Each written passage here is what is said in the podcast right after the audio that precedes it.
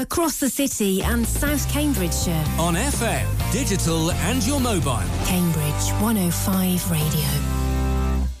I'm going to read you the menu. It's fantastic. So we get better flavour because of the fen soil. I've drunk more beer since I came here and bought my two barrels than I've ever done in my life before, I think. I shouldn't have said almonds. They don't make it from almonds. so you've got this big sticky mess when you start off. Pizza box pints. My wife's cakes are selling at hot cakes. Brilliant, thank you.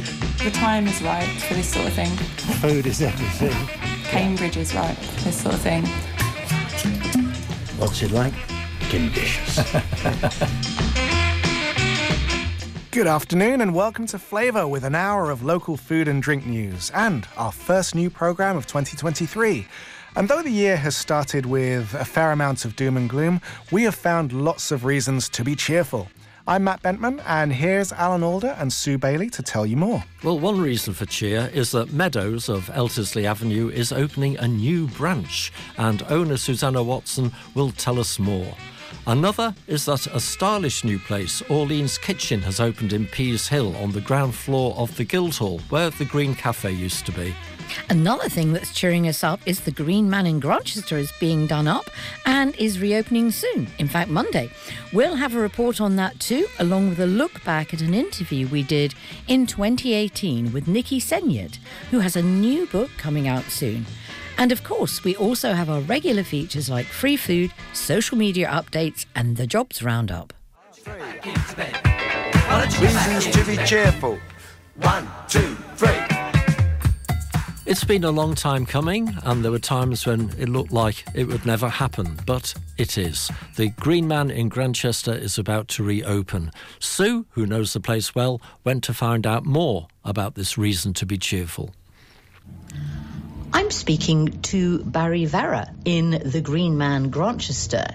He is the chef patron, and we are awaiting the opening of The Green Man, which is going to be, I gather, happening on the 30th of January. Is that right, Barry? Yes, thankfully. Hopefully that is right. It's been pretty much long awaited. We've had a few curveballs in uh, along the way. One of the biggest ones is we've had a couple of cellar floods, and after completely refurbishing the cellar and all the new equipment in there, it's quite an integral part of what we need to do. So we are on schedule. We've got a busy week this week with first of the deliveries arriving in in terms of wines, spirits, and the rest of the liquor, um, crockery, cutlery, glassware. So it's an exciting but hectic week. The Green Man is quite an old pub, isn't it? I gather it's a listed building and dates back quite a long way. Yeah, look, I think there's so much history here. Uh, you know, from what we've found out, it's about 400 years old, which is it's quite something when you actually think about it like that, because you think of all the people that have probably been through here and the historical aspect that the, the place has within itself. What's really lovely about this, unlike I think many other pubs, is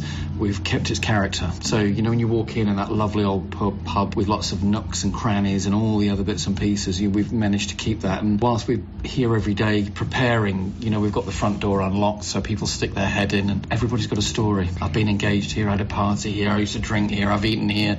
Everyone's got a story, which is great. And I think that once we open, we'll get to learn a lot more about the place and the site. But I mean, Grantchester's such a beautiful old village. It is indeed. And what I think is really nice is that you really retained the character of the place and turned it around and repainted it, totally refurbished it. But it still, as you say, it still has the character, which is lovely. And what about the food side of things? What's going to be happening there? Because that's your background, that's your expertise, I gather. Yep, so I am chef by trade. I've been a chef for over 35 years and I've worked, I mean, from five star hotels to Michelin star restaurants and around the world Australia, Canada, France, South Africa, and heavily within London. What we've done with the menu here, so in the main restaurants, created a restaurant area which will be open for lunch and dinner. The idea with the menu there is a small, concise menu, but something that will change every couple of weeks. And what I mean by that is not everything will change, but a couple of dishes. So it's constantly evolving because we want people to come as a, a regular place rather than a destination because it's their birthday or a,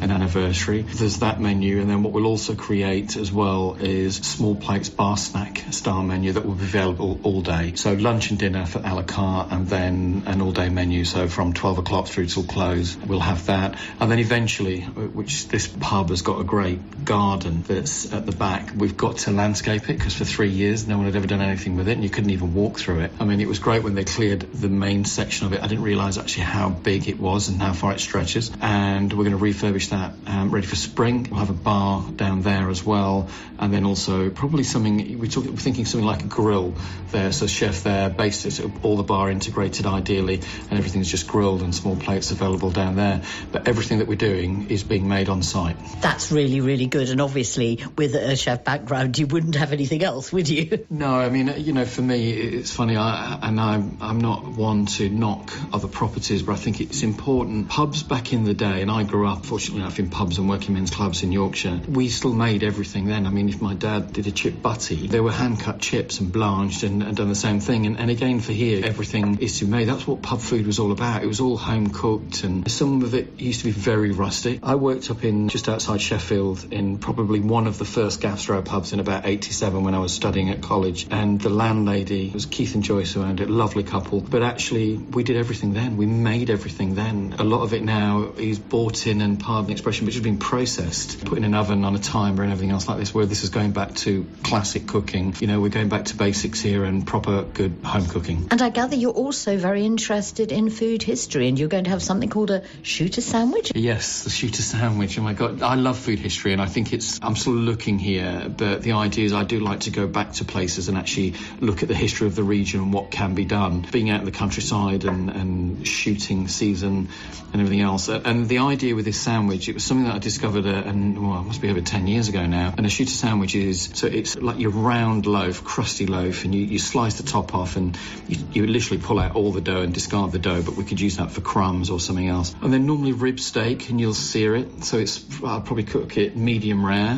What we would do from there is we would slice that and just let it cool and then field mushrooms, um, sauteed, nice colour onto those as well, and then thinly sliced caramelised onions, and then layer it all up with English mustard and horseradish. Then put the top back on and press it so it compacts, and then the next day we cut it into, for want of a better word, a cake slice because it's all set. And then what they would have done in the old days, they would have fried it in lard or beef dripping. So I'm going to use beef dripping, so flavour, and then you just have that on its own. And the reason they call it cheese sandwich actually because they used to take it shooting with them, and with the spice in it as well of the mustard and the horseradish, it kept warm. And they would always have a hip flask of a Bloody Mary on the side. So if you do order this, I do suggest ordering a Bloody Mary, spicy Bloody Mary on the side, mm. or a pint of beer. That sounds perfect. I'm really rather looking forward to that. And yes, I mean, food history is one of my passions as well, so I'll be really interested to to see the types of things that you'll be doing. I gather that there are two other co-owners of the pub, and also sort of fairly local to the East Anglian region, very supportive of what's going to be happening here. So there's three of us involved in this. So there's Chris, Joe, and myself. They've been friends for for years, and we've always talked about doing something together. But it's just one of those things you never get around to it now. Chris is more from the region himself, um, like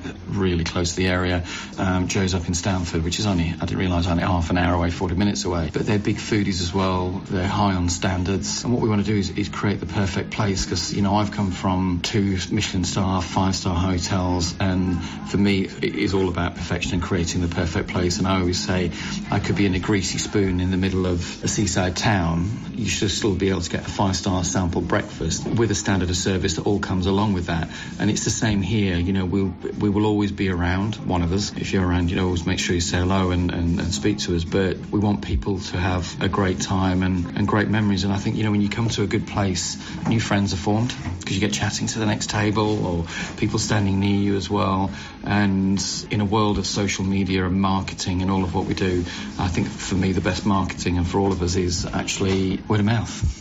Having said that, what is your website going to be? Is www.veragreenman.co.uk. So that's www.veragreenman.co.uk. Uh, with the website, obviously, our menus will be live on there as well. We will have a blog, we'll have recipes, we'll have varying other bits and pieces, and quite great imagery as well that reflects what we're doing in terms of day to day. And obviously, if you go to the website as well, you can just link in as an email, so you get a monthly newsletter as well, and that'll update everything that we're doing. Last question: What made did you decide on Grantchester and the Green Man? Well, actually, I'll have to uh, nicely blame my business partner on that, Chris. Uh, I remember getting a phone call saying, looking at this pub in Grantchester. I didn't realise, I live over in Hertfordshire in Aldenham, I said come and have a look at it. And for me, I think pubs, because sometimes I call them plastic pubs, you know, where they're just manufactured and it looks like more of a process of when we saw this, we knew what it was going to be and what we wanted, and it was going to be an old English pub. And I think we've got the perfect spot. Everyone, with all the traffic coming in and out of Grantchester, you can see us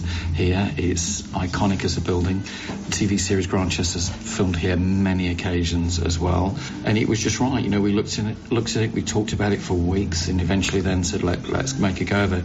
I think what's more I, ironic in many senses is that I have come full circle. So after growing up in pubs and clubs, that I'm actually now going to be part of one, you know, in much more years later of my career. And I'm really looking forward to it actually, because outside of dealing with hotels and you've got events and room service and all the other bits, this is just one space and it's the right size. It's not like we're trying to push 120 covers in one room. You know, it's a very small little restaurant area and a small bar area. Ideally, you know, once we've got through those first few weeks of ironing out the service and, and doing it, we will do a soft launch in, in terms of for the first few weeks and possibly limit the numbers of what we do because for us it's really important of getting it right. And you're also potentially going to have private dining upstairs, is that right? Yes, so we've got a couple of rooms upstairs that we would ideally like to turn into a private dining room, but everything is a stage process to make sure we get it right. So yeah, I think in the three to six month process after we've opened, yeah, we'll put a small private room upstairs. It'll only seat six or eight, but to have that little bit of exclusivity just for yourself and personal service,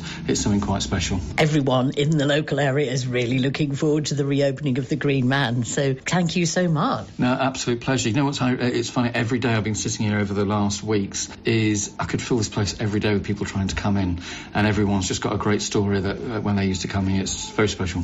Mm, it is indeed.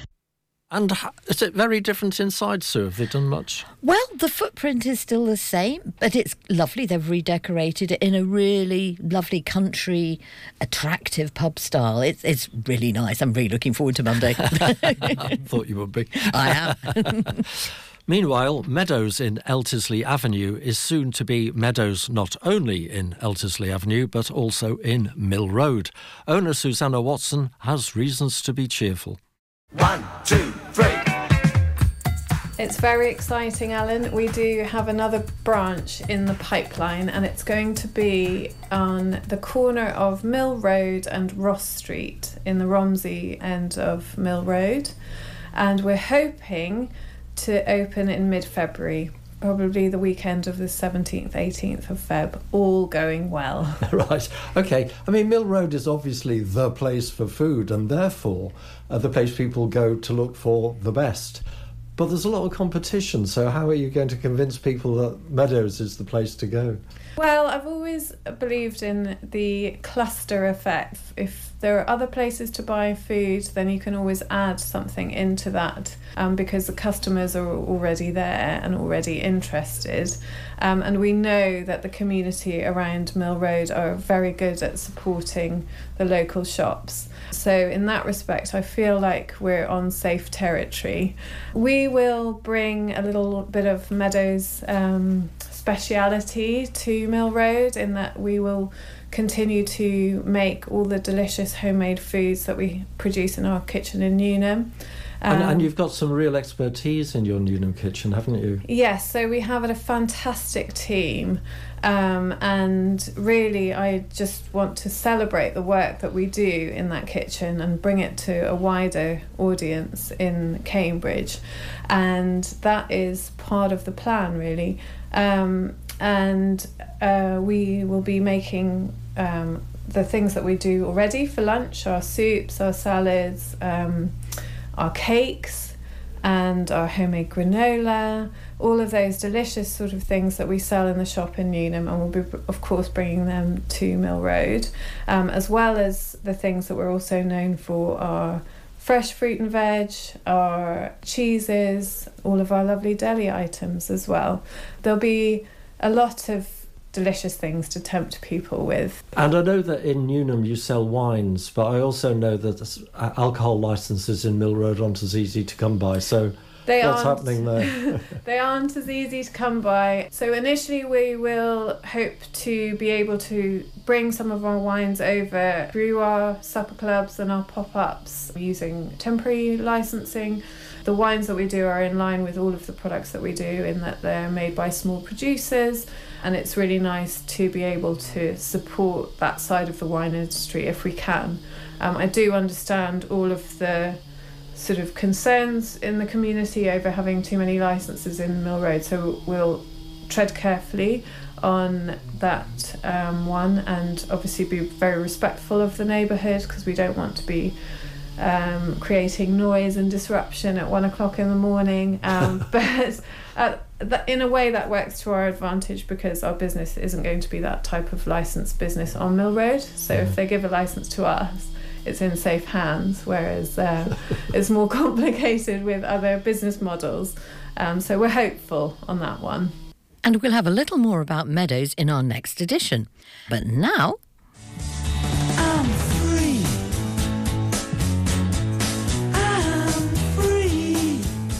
Yeah, and now details of free food available in and around Cambridge. The information about what's available and where to get it comes from the Olio app, which exists so that people's or businesses' surplus food doesn't go to waste. Yeah, and looking at today's Olio for Cambridge shows us that Liz has some leeks to give away. She's on Hills Avenue. Mafalda near Cherry Hinton Hall has some self raising flour available. Nina near the train station has a couple of packs of gluten free baking powder up for grabs. Henny off Huntingdon Road has two packs of organic celery.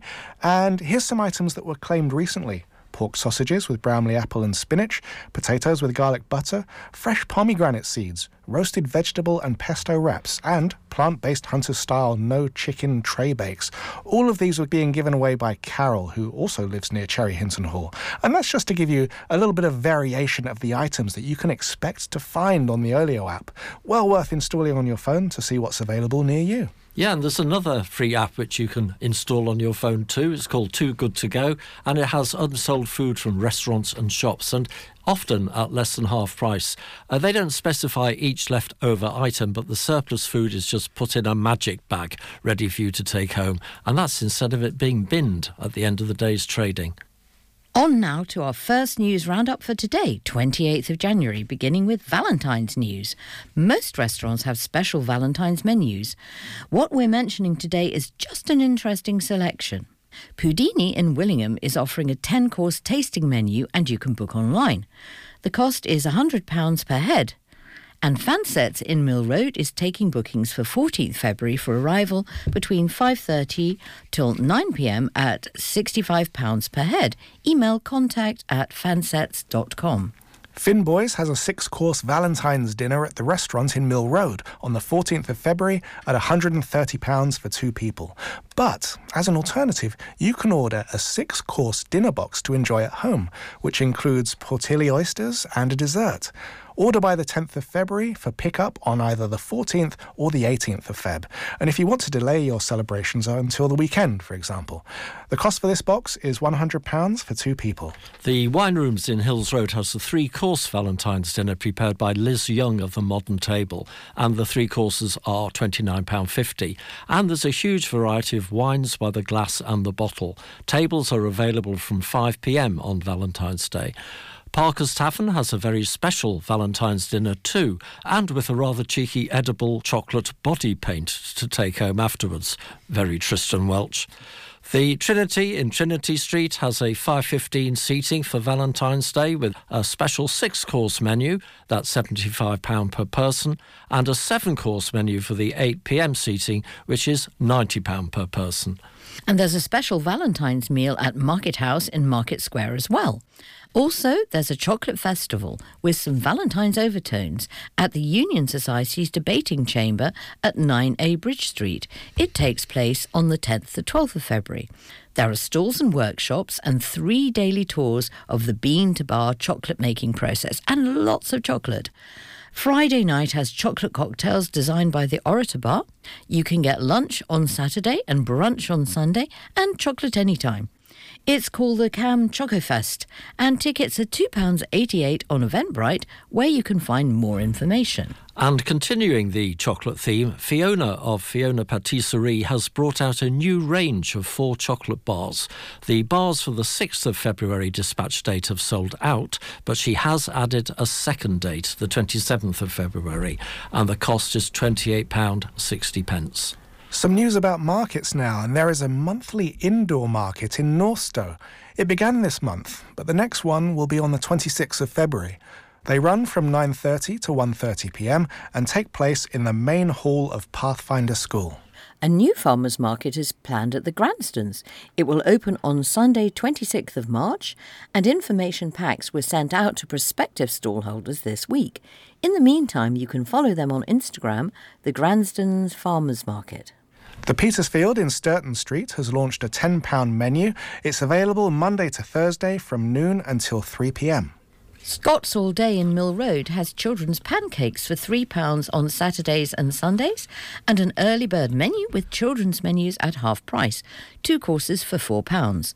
Both offers are available with the purchase of an adult meal. And there's a Thai kitchen takeover at the Lab in Regent Street on the 4th of February from 7 till 9 pm with Warlock Jones. To book, you can email info at thelabcambridge.com. And Romy is now serving evening pizzas from 6 pm in Bene't Street. That's all the news for now. More later in the programme. Now, this next feature is about a new cafe that's opened in the very centre of town, run by a mother and son team. There are other staff, of course, but this is a feature ostensibly about the mother and son. It's their first cafe together. The son worked at a restaurant in Shoreditch doing high end fried chicken, and they've also run a takeaway service in the last few years. But this is their first cafe stroke kitchen, Orleans Kitchen, and we start with a customer. It's a freezing cold morning, and I was just walking past and thinking, oh, I've got to get a hot drink before I walk home again. yeah, this is nice. It'll be a bit quieter than, you know, your Starbucks or whatever. And I love the decor, and the menu looks really interesting. And I like to go to independent places when possible. So, and it's a fascinating old building as well for it to be in because it's sort of the historic old guild hall, and it's been a really nice discovery actually. Hi, I'm Orlean from Orlean's Kitchen Cafe. I'm Leon, based here at the Guildhall, Cambridge. I joined with Leon and started to cook the West Indian Thai food, curry You kicked me out of your kitchen first because you were getting annoyed with the amount of people that were coming to the house and knocking on the door and whatnot. Just me frying food in your kitchen. So I think mum and dad got a little bit upset. So yeah, I got kicked out. And then luckily a friend of mine had closed down his cafe in Waterbeach called The Pharmacy. Yeah. And I'm a bit of a haggler, a chancer, fluky. And we just came up with a deal. And then I was like, look, mum, I've got an actual kitchen now. You know, if I do all the fried food side of things, do you want to come in with a like Caribbean, Jamaican cuisine? And she was like, yeah, yeah, good idea. And then, yeah, that's how it all started. I'm not really a chef or anything. I've just grew up loving cooking, and, and that's really what I want to do. Continue to bring new things to no, the table. definitely, Yeah. Definitely. I, I learned how to cook from my mum. You might have a musician that understands and knows how to read sheet music, and then you can have a musician that's just as good but plays by ear. And I feel as if we're play by ear kind of cooks. Do you know what I mean? Constantly putting a little spice in here or trying that. Okay, that didn't work. We'll leave that out. But the end result is something beautiful at the, at the end of it all. So. And I just think food and music just go hand in hand. And if you can create a space where those two things can exist, and I did a music and business studies course at university. I was always between like New York, Miami, and Georgia. You know, lots of sort of red carpet events, and I was I was living a nice life. Let's put it that way. But just before I came back and set this up, I was mainly working with a singer from Paris, actually, a guy called Yo Train. And I still actually manage a producer, a guy called Dion Wardle, who's an amazing pianist, who I'm hoping is going to come and play some piano here, actually. Because as the cafe's been happening, things musically have been going quite well as well. There's a, a famous rapper called Stormzy, and the guy I manage helped write like three or four songs on that album. So fingers crossed we can pull it all together. But yeah, my love for music's never going to change, and uh, everything's been amazing thus far. Wake up, everybody. No more sleeping in bed. No. One of the things that we wanted to do, these really, really cool sort of jazz nights. I want to do like acoustic sessions here where we, we're going to film them. It's going to be called On the Cusp at Orleans Kitchen Cafe and just looking for up and coming singers, songwriters, and then we film it and then we want to use that as content on our website and our Instagram. So any aspiring musicians or anyone that thinks that that would be something that they'd be interested in, that would be really good for them to either pop into the cafe, have a have a conversation with me. With all of that put together, that's what we're trying to bring here. Yeah. But at the minute, it's more of a traditional kind of. You get, you know, we've got a, a full extensive coffee menu. We've got cold drinks. You can get your, you know, your little pastries and cakes. The sausage rolls that we do. Jamaican patties, which Jamaican a lot of people like, and yeah, and like today, I've got codfish fritters, vegetable fritters, plantain, which a lot of people like, curry goat, rice and peas. And also your rasta pasta's been Oh, going down quite well as well. It's like a creamy jerky Yeah, pasta, which Because I do this jerk sauce, off. yeah, so that's kicked off, yeah, and it's yeah, that's going down quite well. I forgot about that. Yeah, no, no, no, no. I've been really, really impressed. it's given us a chance to get a little bit more creative as well with what we're doing with the space that we've got. So it's it's fun. But the, the other side is definitely coming, and we will be opening the cafe longer. At the minute, our opening times are Tuesday to Saturday. Sunday, uh, Tuesday to Sunday. Yeah, but Tuesday to Saturday, Oh, yeah, 9 till 5, five, yeah. and Sundays 10 till 4, and then we're closed on Monday. And if we can combine it with our Caribbean slash Jamaican culture, I think we may be onto something. So there's a fruit called ackee. Traditionally, you'll have ackee and saltfish in, in Jamaica, which is most probably more of a breakfasty type of thing, isn't it? Dish, yeah, yeah. So anyway, we were just thinking of how we could fuse something together. So Mum's just come up with an ackee hummus that we're going to serve with a particular sweetbread that you get in Jamaica as well. And then we've also just done a jerk avocado, which is my mum's own homemade jerk sauce mixed with avocado and some spices, which we're going to have as a side to go along with salads. I love my mum's curry goat and rice and peas, and I'm really encouraging her, especially while it's cold, to do like a curry goat shepherd's pie. so, do you know what I mean? Something that's traditionally sort of British, but bring in the, the, the Jamaican. I'm yet to try that. So, I'm yet yeah, to do so- it. so So, I'm just little it's- things it's- like that, yeah, really. I'm gonna do. And then we've got jerk wrap ideas that are going to be coming up on our specials menu as well. We'll be Instagramming a lot more and being on Facebook and really trying to get that engagement. And also, we eat with our eyes, don't we? So visually, you know, we really want to get the pictures out so that people can visually see what we've got to offer now as well. We have the set menu there, but each week we have our specials. So, like today, we've got a soup called gungu peas soup from Jamaica, and then other days we'll have like jerk chicken, oxtail, brown stew chicken, and things like that. And then different wraps as well. Yeah, we'll be yeah, doing different yeah. wraps. Definitely yeah. want to incorporate the wraps that I was doing in our other kitchen. I think we've just about found our rhythm, so that that will be coming inside the Guildhall and a cafe and my mum's name on the wall, and you know, it's it's like a dream come true. Please feel free to just pop in. We're right on the market square, so it should be easy to find us. And also our website, Orleans Kitchen Cafe, all one word.com, and Instagram, Orleans Kitchen Cafe. You'll be able to see um, exactly what we're doing, what we're offering, and what's happening as well. Thank you very much, Orlean. Thank and you. Thanks very much, Leon. Thank you so much. Appreciate it. Wake up, everybody. Many thanks to Orlean and Leon Williams of Orlean's Kitchen. So named because Leon started cooking for all of his friends in his mum's kitchen, and one friend said, Well, why don't you turn this into a business? So we hope that gives you a little taste of what Orlean's Kitchen has to offer. And I'm really looking forward to the live music there too. There's some good places in town that do similar, but with Leon's connections, this could be really good. Right, coming up after the break, Nikki Segnit, whose new book is published later this year, what's featuring on social media today, and our job section, so don't go away. Cambridge 105 Radio. Every Saturday night on Cambridge 105 Radio, Chris Brown presents Cambridge's original Saturday night soul show. It's a fantastic thing. I'm Cambridge bred and born, and so I present my show and play my soul and dance music in Cambridge. People that listen to my show, then they'll go out to one of my gigs, and when I get there, people will say, Oh, that track you played on your show, can you play it tonight? It's like a gang, if you like, that I've got on a Saturday night of soul fans. Chris Brown's Soul and Dance Show, Saturdays at 6 on Cambridge 105 Radio. Nick Wombs Professional Painting and Decorating Services is your local award winning decorating business with a great reputation. Our professional and friendly team can cover all aspects of decorating for domestic, commercial, and industrial properties. So, whether it's a bedroom makeover or an entire office block that needs repainting, we'll get the job done on budget and on time. Check us out on Facebook or Instagram at Nick Wombs Professional Painting and Decorating Services to see pictures of our work or call us today on 07794 516 291. Cambridge 105 Radio. Reasons to be cheerful. One, two, three. Welcome back to Flavour. And another reason to be cheerful is Little Petra. It's the first Jordanian restaurant to open in the UK. It opened in Mill Road three years ago and is now in the process of moving across to Hills Road. I spoke to owners Yazin and Catherine Hlelat this week at their new site, their new, much bigger site.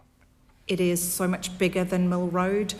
Coming here, we've tried to keep it with a feeling of Jordan. It's all the colours of the sand, the coppers, the browns, that desert tone. That's quite different to Mill Road. Mill Road was quite white, bright, open. So hopefully it gives customers that feeling. Expand on the menu, give them new flavours that they've not tasted before, but are actually quite common to those from the Middle East. It's the marinades that make it different. So, you know, when you say, oh, well, there's grilled chicken, but the don't buy them spices. Everywhere, you know. So that's the ideal is is literally giving people of Cambridge something you don't usually see it in Cambridge. It's different. Mm-hmm. Very nice. I know in fact the food is really, really nice.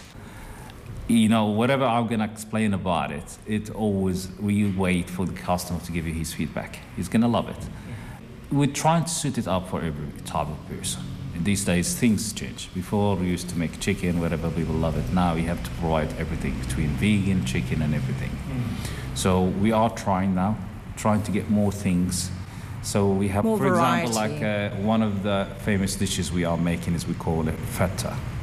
So we actually adding up more three type or four type more extra into that type of dish to provide more to our customers. So the regular one, maybe if they're hearing us now, they will know what I'm talking about. They, they eat that all the time. They love it, and they want to see some more different of that dish.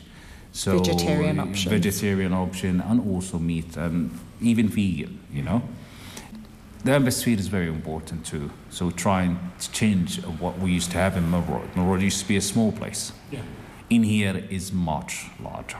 And I think that's one of the things we considered was do we stay on Mill Road? We've got customers who come back, customers who book three months in advance, Mm. customers who, you know, we get bookings of people who are traveling from Australia or Malaysia and they want to book in advance. That's a successful business model, but we had a large portion of customers whose requirements weren't being met. We couldn't accommodate their bookings, we couldn't accommodate walk ins, functions, we couldn't accommodate private area where people could have a birthday celebration. Mm. So for us, it's about going to a different site where we can continue to offer what we do as well as offering it to those who we haven't been able to offer it to in the last three years. Yeah. People have asked us, are we going to keep the site on, on Mill Road? No, we're not. We're not a chain. We are a very small family restaurant. I'm in the background doing the accounts. Yassine's the one running the restaurant hmm. with his small team of people in the kitchen and in the front. We've increased by three quarters, so we're going from 24 seats to 82. Wow. We got a lot of demand from our customers, more space, more time Hmm. with the bookings, providing new things for them. So we are expanding our menu. We've got a grill, a barbecue charcoal grill. Providing more meals for vegetarian persons and vegan people too. I'm sure we're going to be a bit authentic, more different, more different taste.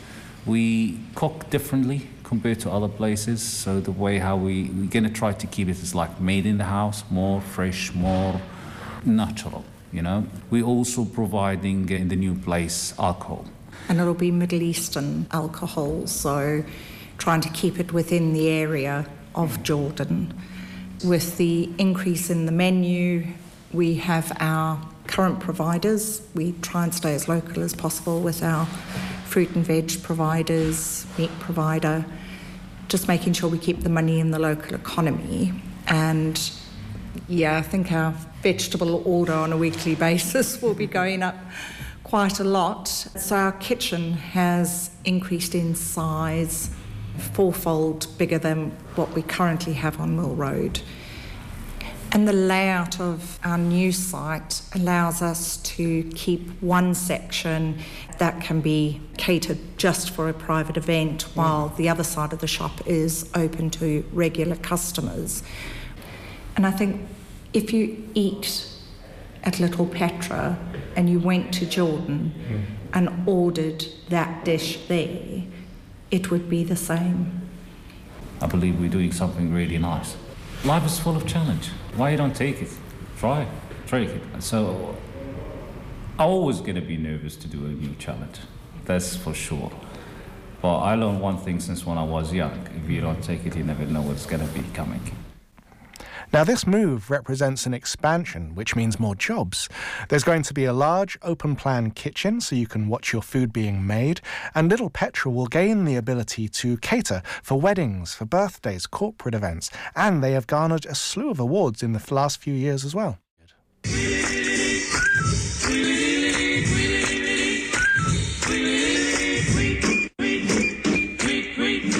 And there's the music signalling time for news from social media. Yeah, the, the Grandsons Farmers Market, who we mentioned earlier, would like to hear from you if you produce quality food within 30 miles of the Grandsons. And that's for their farmers market that's starting in March, I think it was. You can contact them via Instagram. The Three Horseshoes in Madingley have got an end of season wild game night on the 8th of February, devoted to wild game and paired wines. There's three courses and bookings are being taken now. And finally, for now, today at the Bank Micro Pub in Willingham on the Post Office forecourt is rotisserole, and they're serving from 5 pm. Uh, you can order at order.rotisserole.com, and that's an update from the social media.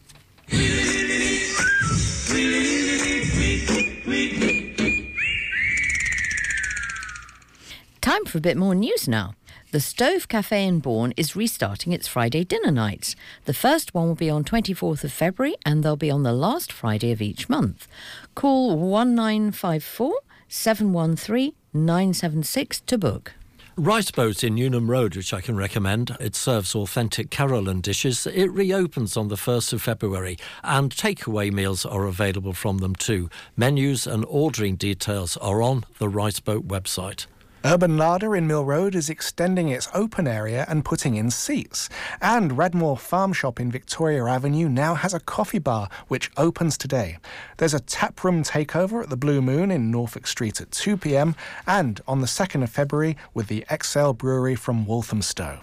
Looking further ahead, there's a pop up beer garden happening in Eddington Square on the 28th and 29th of April with drinks, music, and food vans. Wine news now, and there's some tastings coming up at the wine rooms in Hills Road on the 2nd of February from 7 till 8.15. Unexplored France, £30 a head. The 16th of February Chinon wines, which are from the Loire and use Cabernet Franc in their reds. There'll be a range of vintages to taste from 2007 to 2014, and that's also from 7 till 8.15. It costs £30. On the 22nd of February, there's a special Argentinian menu and wine night with tables at 6 and 8 pm, and on the 22nd of March, also at 6 and 8 pm, a special New Zealand menu and wine night, and the cost for each of those special nights is £60 per person. At Amphora in Devonshire Road on the 8th of February, there's a tasting of wines from Georgia for £35. On the 12th of February at 6:45, they have a five-course tasting menu with the foraging chef Steve Thompson and accompanying wines. The total cost for this is £105 with a £55 deposit required. And on the 15th of February, still at Amphora, there is a survey of different Shiraz and Syrah expressions with wines from the Northern Rhone, Australia, and Israel, among others, and that costs £35. Market House has a spring wine tasting on 10th of February at 6 pm with a New Zealand Sauvignon Blanc, a Southern Dawn from Marlborough, a Sancerre Rosé, and a dessert wine. There will be six wines in all, along with green olives and homemade crisps. The event lasts about 90 minutes and costs £38 per person. And our last news item for today's programme tomorrow is Seedy Sunday at Trumpington Pavilion. You can buy or swap unused seeds or buy some cheaply. And there are also stalls, including the Heritage Seed Library, which has some interesting varieties. And of course, tea and cakes. Admission is £2 and it runs from 1.30 until 4 o'clock. One last reason to be cheerful for today is that Nikki Segnit, author of The Food Thesaurus and Lateral Cooking, has a new book out this year. It's due in May, actually. Her books are astonishing compendiums of ideas. I spoke to her about lateral cooking in 2018 at her home in Islington. It's a unique book, as you will hear. In my head at the beginning, it wasn't lateral cooking, it was a book about how to flavour lots of different basic kitchen preparations, recipes, dishes, whatever you want to call them. So it would be how to, you know, how to flavour a soda bread or how to flavour ice cream. Lots and lots of different ways of taking a basic idea in different directions. It was sort of four years in the mix, and then I started to think about how I was going to organise all those starting point recipes when I came across the idea of perhaps you know dividing them into groups and then within the groups dividing the recipes uh, onto, onto a continuum. So plotting each of them in relation to each other. For example it takes uh, you know if you start with a very basic baked custard what does it take to turn that into a creme caramel? What does it take to turn a creme caramel into creme brulee? They're all like little steps away mm. from each other. So i just found it really useful. Having cooked for a really long time being a very experienced cook i had no idea that you could, uh, you know, you that these tweak. things, yeah, mm. that you could tweak certain preparation and, and also what you could learn about cooking by understanding those things in relation to each other. So, if you are, you know, if you're making a, a creme caramel and it's a, cust- a baked custard made of milk and whole eggs, then if you make the same kind of basic baked custard but you use just yolks and cream, then you make a creme brulee. Then you completely understand what the yolk and what the white and what the milk and what like mm. what the what what difference does it make to use those kind of things. So when you look at, I'm quite interested in looking at people's recipes and then deconstructing them, knowing exactly. what I know now. Yeah I can see that the reason that Marcus Wareing's custard tart is a five star gold award winner is because it's a creme brulee set in a pastry case. Of course, Yum. that's going to be much nicer than, you know, your nan's, uh, you know, milk and a couple of eggs. Made with skim milk, possibly, maybe, yeah. yeah. possibly made with yeah. grey skim milk. Yeah. So, so and then in order to plot them on the continuums and make them as useful as possible so taking custard again as an example I had to bring everything in line with each other as much as possible, make one point constant where possible. So the, in the custard section, everything is 250 ml or 500 ml of milk or cream, and that way it makes it easier for the user or the reader to understand how the different ingredients are working in relation to each other. And in fact, you know, once you've got a couple of those basic ideas in your head about custard, it's very easy to go off and make any kind of baked custard or quiche or you know, to riff on bread and butter pudding, all those kind of things that are custard based meals, you only need to know how much egg it takes to set the milk and how much uh, you know and what heat you know to keep the to keep the heat down with all custards unless you put flour in it. Kind of once you know that, off you go, and Yeah. then you can start. You know, it's not always going to work out if you start pushing the boundaries, but I mean, certainly, as far as custard's concerned, really useful thing to know. Re- you know, you can start to get creative with it because the great thing about custard is it's very amenable to all sorts of flavours and additions and twiddling around, hmm. which sometimes we want to do. So, in one sense, it's introducing sort of ratios, but a really good understanding of, of, of the interaction of ingredients, Yeah. which you've done in such an interesting way. You haven't made it a, a textbook approach. You've you put a lot of wit and a lot of sort of bits of food history and food culture in there along the way, which makes it a really nice book to read. Yeah, I mean, I've written it like the Flavour Thesaurus because that's. I mean, I write it like the book I want it. I want to read. So, I mean, it could be someone could write a very similar thing, I guess, in a much more scientific way with black and white, um, you know, Fig one, Fig two, kind of. It doesn't work for me because I tend, you know, I want.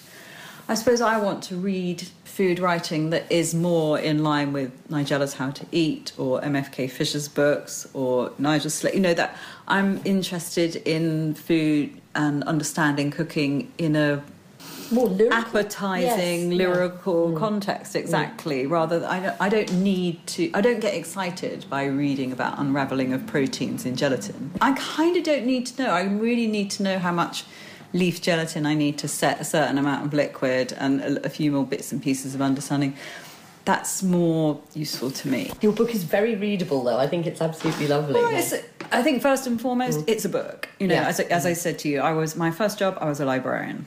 I'm very, very bookish person, and it's it's my great, you know, one of my great pleasures in life. And so, the first, you know, before it's anything, before it's even an instruction manual in a way, it's got to be something that uh, you pick up and open, and you find it hard to stop. And uh, I'm very glad to say that um, you know it hasn't been around, it hasn't been out very long, but uh, I did. Uh, I went to Honey and Co the other night and had a chat with them, and Itamar said, you know, he just was having a real struggle to stop reading it, and I think, haha, good, I've created another rabbit hole. That the Flavor Thesaurus, for people who don't know that book, is, is such a genius idea. Within again, I think you said that you couldn't find any book that's that wasn't, if you like, again, deep science that was looking at flavor combinations and flavor pairings, and you experimented with this, and Yeah. lo and behold, that's where the Flavor Thesaurus came from. There's very, I mean, there is a bit more now, but there's still not an awful lot written about flavour. And it wasn't like, you know, I mean, I did think that there would be a lot about flavour within books that I liked. And it turned out that wasn't the case, and it was too late. I'd already taken the, you know, taken the advance. So yeah, I got stuck into reading science textbooks that are written for the flavour industry, and there aren't many of them. I mean, there's probably I don't know a dozen. The more I got into writing about flavour and flavour combinations, the more it became apparent to me that the science side of it, while it informs what things taste like, it has to. That's that mm. is you know, that is that's what flavour is. It doesn't necessarily inform what combinations work together because really culture is much more important. What your mum fed you when you were a child is more important than eugenol or hexanol or any of those things. That is kind of that in a way that was an invitation to make the flavour of the thesaurus more interesting because Mm. because uh, culture, how it affects what we eat and what we like, and the fact that a far-flung country might put two ingredients together that we think is like really shocking. Mm. That's more interesting mm. because that's more of an invitation to say, okay, I'm challenged myself to try that because if a whole, you know, whole country worth of people think this works together, it's worth a try. It's got to be worth a try. Mm. Try it before you decry Yeah. it. How would you suggest people best use your book? I wouldn't because it's so they're multifaceted. The thing that, that I found with the flavour thesaurus is that there are people who you you know there are some people who really use the back index a lot. Like I pick it up, it's in the kitchen. I've got this. I pick it up. I refer to it. I get on with it. You know, they really have a very pragmatic relationship with. Um, I need it as prompt. And then there are people who do that and then turn to the front to get more ideas because you know if you you, you could follow the back index then if you want to know a little bit more then you know, what would we say, blueberry and lemon will take you to the lemon section, and then you're reading the lemon, you know, you've got a lemon in your hand, and you're suddenly reading all these different things that you might do with it rather than pair it with blueberry. So Yes. you, you know, use it as a start point and then get a little bit lost and then Mhm. decide what you want to do. Mm. And then there are people who read it like a novel. So I can't really, you know, and then the same with lateral cooking. You might say, you know, you can just keep this next to your bedside or where you like to curl up with a glass Yeah. of wine in in the living room Yeah. and read it because it's you know 612 pages. So Yeah. you, know, you know it's one of those things that you can just read in a bit here and a bit Mm. there, or you could say, right, I'm going to tackle, I'm going to learn to cook some things off by heart. So I'm going to read the bread section and I'm going to trot along the continuum of bread and I'm going to make a flatbread and a soda bread and a yeast bread and then some buns and then a Mm. maybe a brioche if you can bear it. Not something I enjoy making, but I do enjoy making panettone, which Yes. is in the brioche section. And now is the time. I'm going to get my panettone stuff together because you need to soak some fruit in booze for the, for a day. So I might put that to soak today. Need a nice warm kitchen as well, and we've got the heating on at the moment. Uh, and then ending up in rum babas. No one minds a rumbar, but that's one of the things that I didn't have to worry about giving away when I was working on this.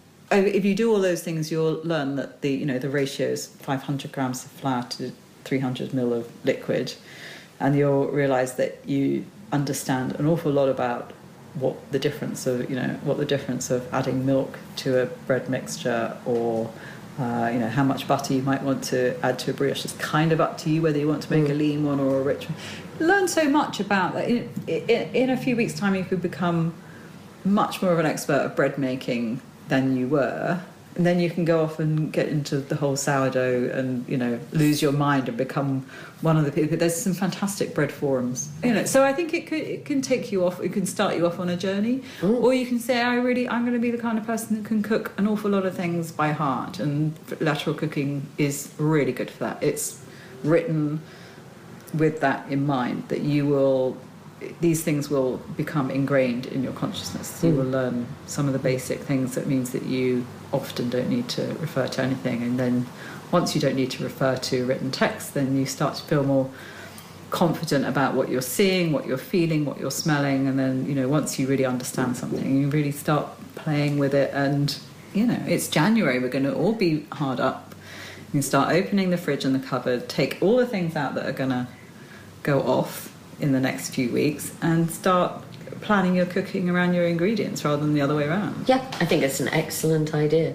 Do you have any plans for another book? There's one in the works. It's sold to Bloomsbury, my publisher, and I will be getting on with it in January, even though I, was supposed, I thought I was going to be getting on with it now, but I'm doing the American translation of this. So Thank you so much, Nikki Thank you very much. Thank you. Nikki Segnit there, and her next book is The Flavor Thesaurus More Flavors, Plant Led Pairings, Recipes, and Ideas for Cooks, and it's due to be published on the 11th of May. I can't wait.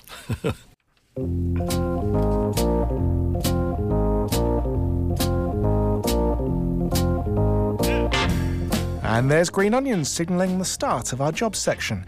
And Cambridge Organic, the provider of organic vegetable boxes from local farms, is looking for a part time box scheme colleague working on Mondays and Tuesdays, working both in the warehouse in Haslingfield and out delivering as well.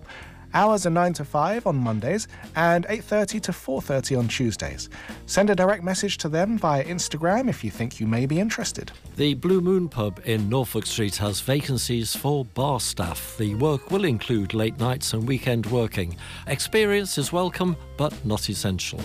Cafe Foy in Bridge Street is looking for a cafe manager, barista, and cafe chef. To apply or for more details, email cafefoy at gmail.com.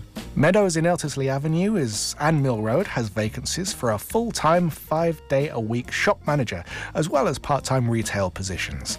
The address for applications or inquiries is suzannah at meadowscambridge.com, and Suzannah is spelt S-U-Z-A-N-N-A-H. Applications are by CV with a covering letter. Provenance in Whittlesford has vacancies in its kitchen team and front of house team. For more information and to apply, email ask at provenancekitchen.com. Modigliani in Mill Road has a vacancy for a part time shop assistant for weekends. Send your CV and a covering letter to modigliani at themodiglianigroup.org or pop in. A chef de partie is needed at Trinity Hall and also at the Senate Bar in St Edward's Passage. The Royal Oak in Barrington is looking for chefs and kitchen team members. You can apply via the Cam's Cuisine website. There are two posts available for casual chefs at Lucy Cavendish College. Phone Erica Long, the head chef, for details about the position and the shifts available. The number is Cambridge 332 182. A pastry chef and team members are needed by Maison Clement in Hills Road and Derby Street. A head chef stroke kitchen manager is needed by Hot Numbers at the Roastery Cafe in Shepreth.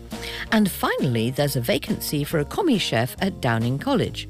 Send your CV to hr at dow.cam.ac.uk